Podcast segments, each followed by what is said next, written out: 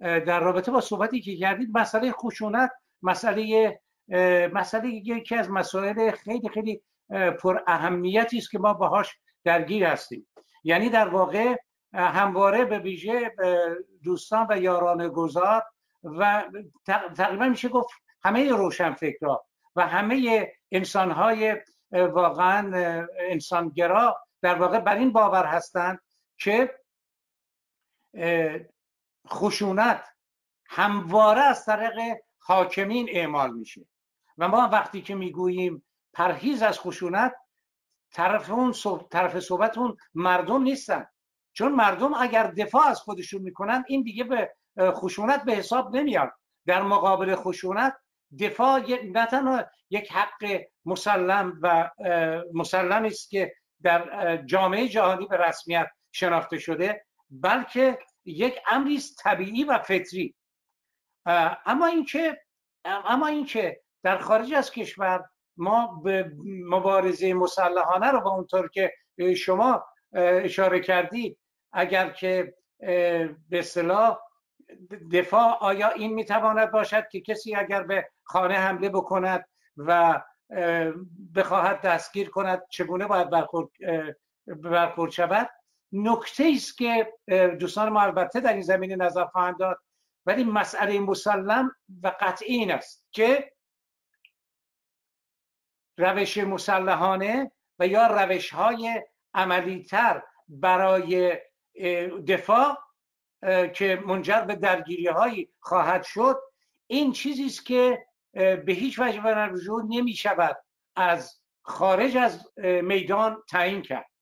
یعنی به عبارت دیگه وقتی که ما می‌گوییم دفاع دفاع مسلما مشروع هست معنیش اینه. معنیش به طور دقیق اینه که این رو مبارزین در درون کشور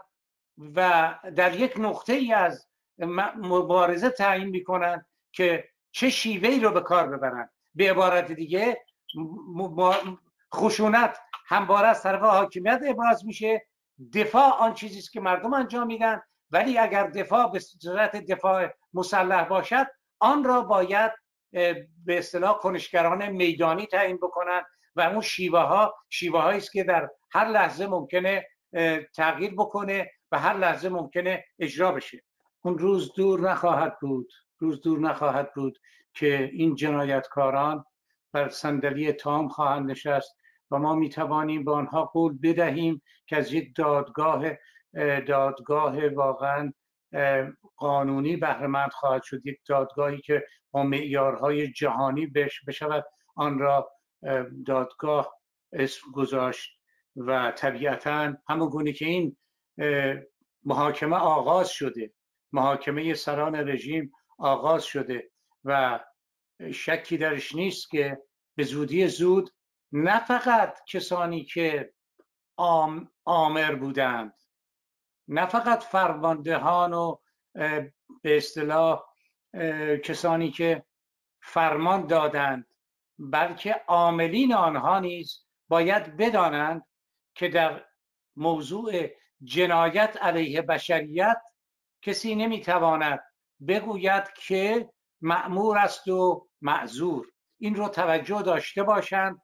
این رو توجه داشته باشند الان در حال حاضر این دستگیری آغاز شده و با وجودی که این حکومت مانند گذشته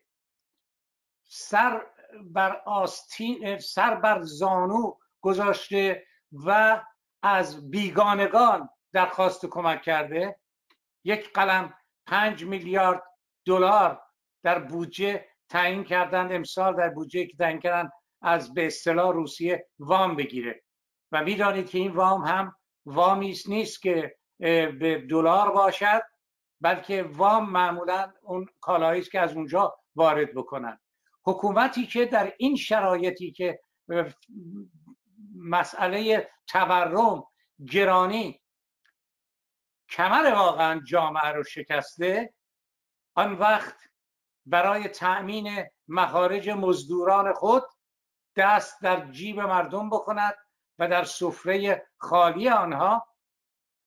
و با گران شدن و با گران کردن بنزین این چنین بخواهد غارت بیشتر بکند و جنایت بیشتر وقتی که مردم اعتراض می‌کنند.